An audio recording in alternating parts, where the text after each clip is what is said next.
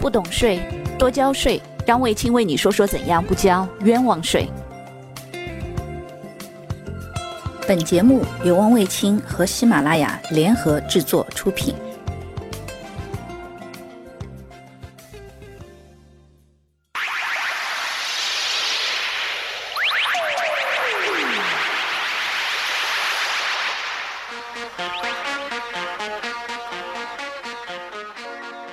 最近，一只猴子在网上火了。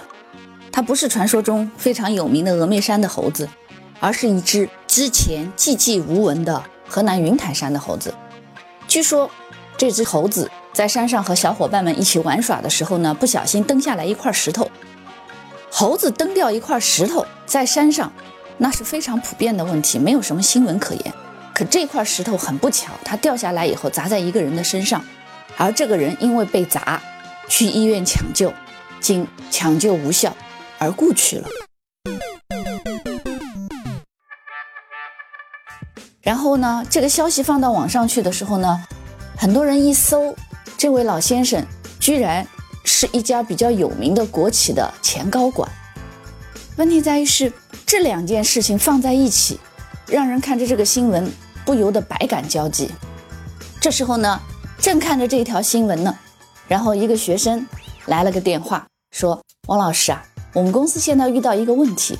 有一个客户到我们公司里来谈业务，谈的过程当中呢，不小心地上呢，在前两天下雨嘛，有伞拿进来的时候滴在地上，结果呢，这个地上有一滩水没有看清楚，他一滑摔了一跤，摔了一跤很不巧，这人居然磕在头上，居然这个头磕在墙上以后呢。”血流不止，送到医院去抢救，居然没抢救过来。然后呢，客户的这个家属呢，就跑到我们公司里来闹。现在的问题就是说，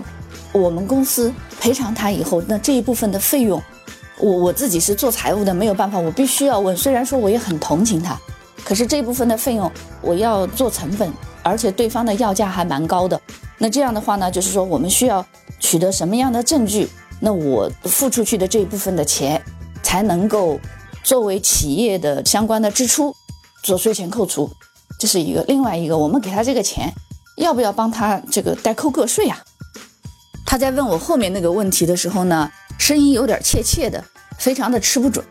实际上呢，我相信很多人，首先第一个谁都不想去要这个钱，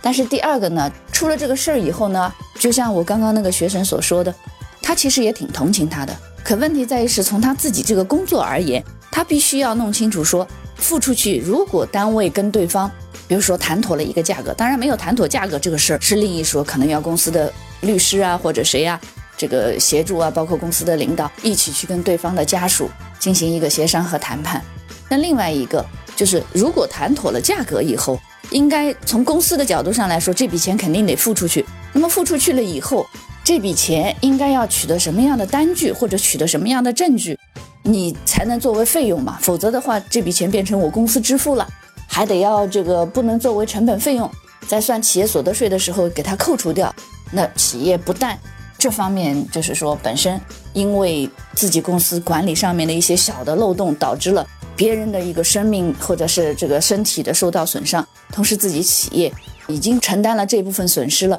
最后还要多承担一部分税收的损失，那么于这一点而言呢，大家别嫌我啰嗦，但实际上呢，税法有的时候呢，一个是实际政策的规定，另外一个呢，也有一些程序性的要求。所以呢，任何一件事情，首先得要查到税法相关的规定是怎样的。第二个，如果想要这么去做，享受这个税法的一个规定或者执行税收的规定，那么还需要知道它的一些具体操作性的要求。那么从这件事情而言呢，首先第一个，这个人这个学生的案例里头，这个客户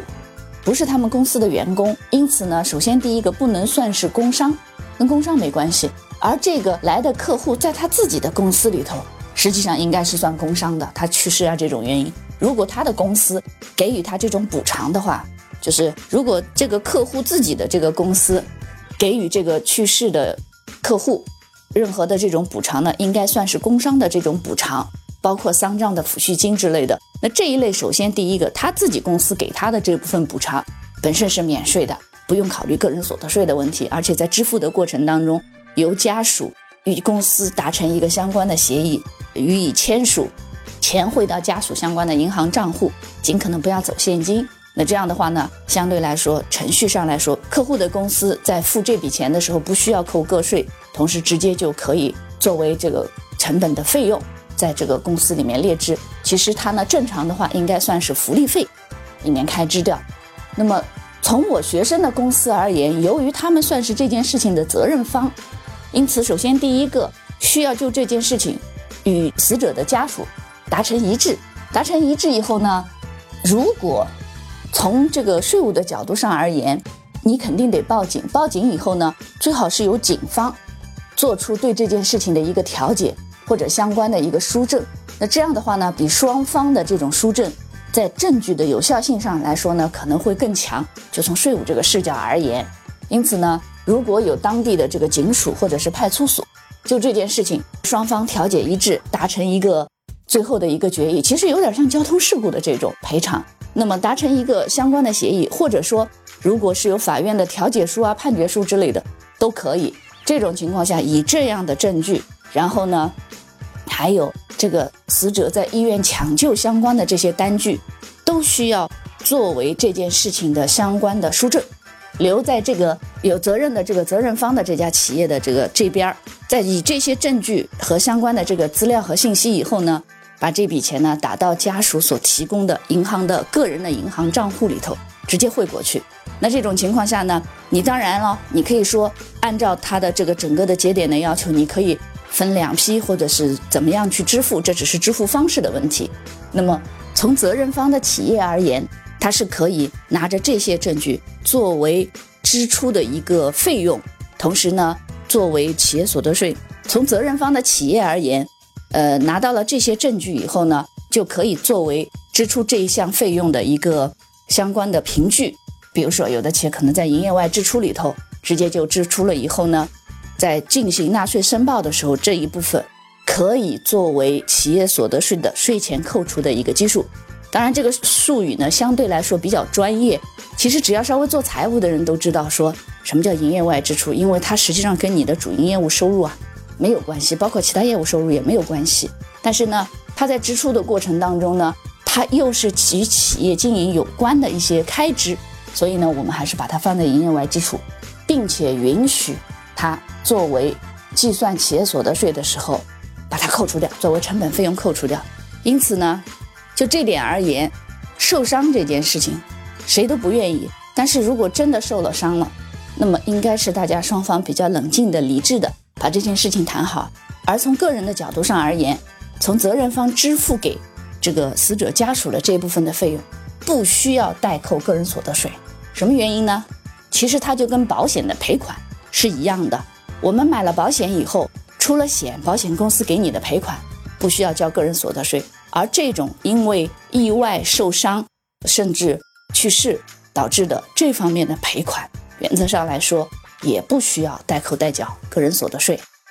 当然，希望说谁都没有遇到这个事儿。但是如果真的遇到了，大家冷静的、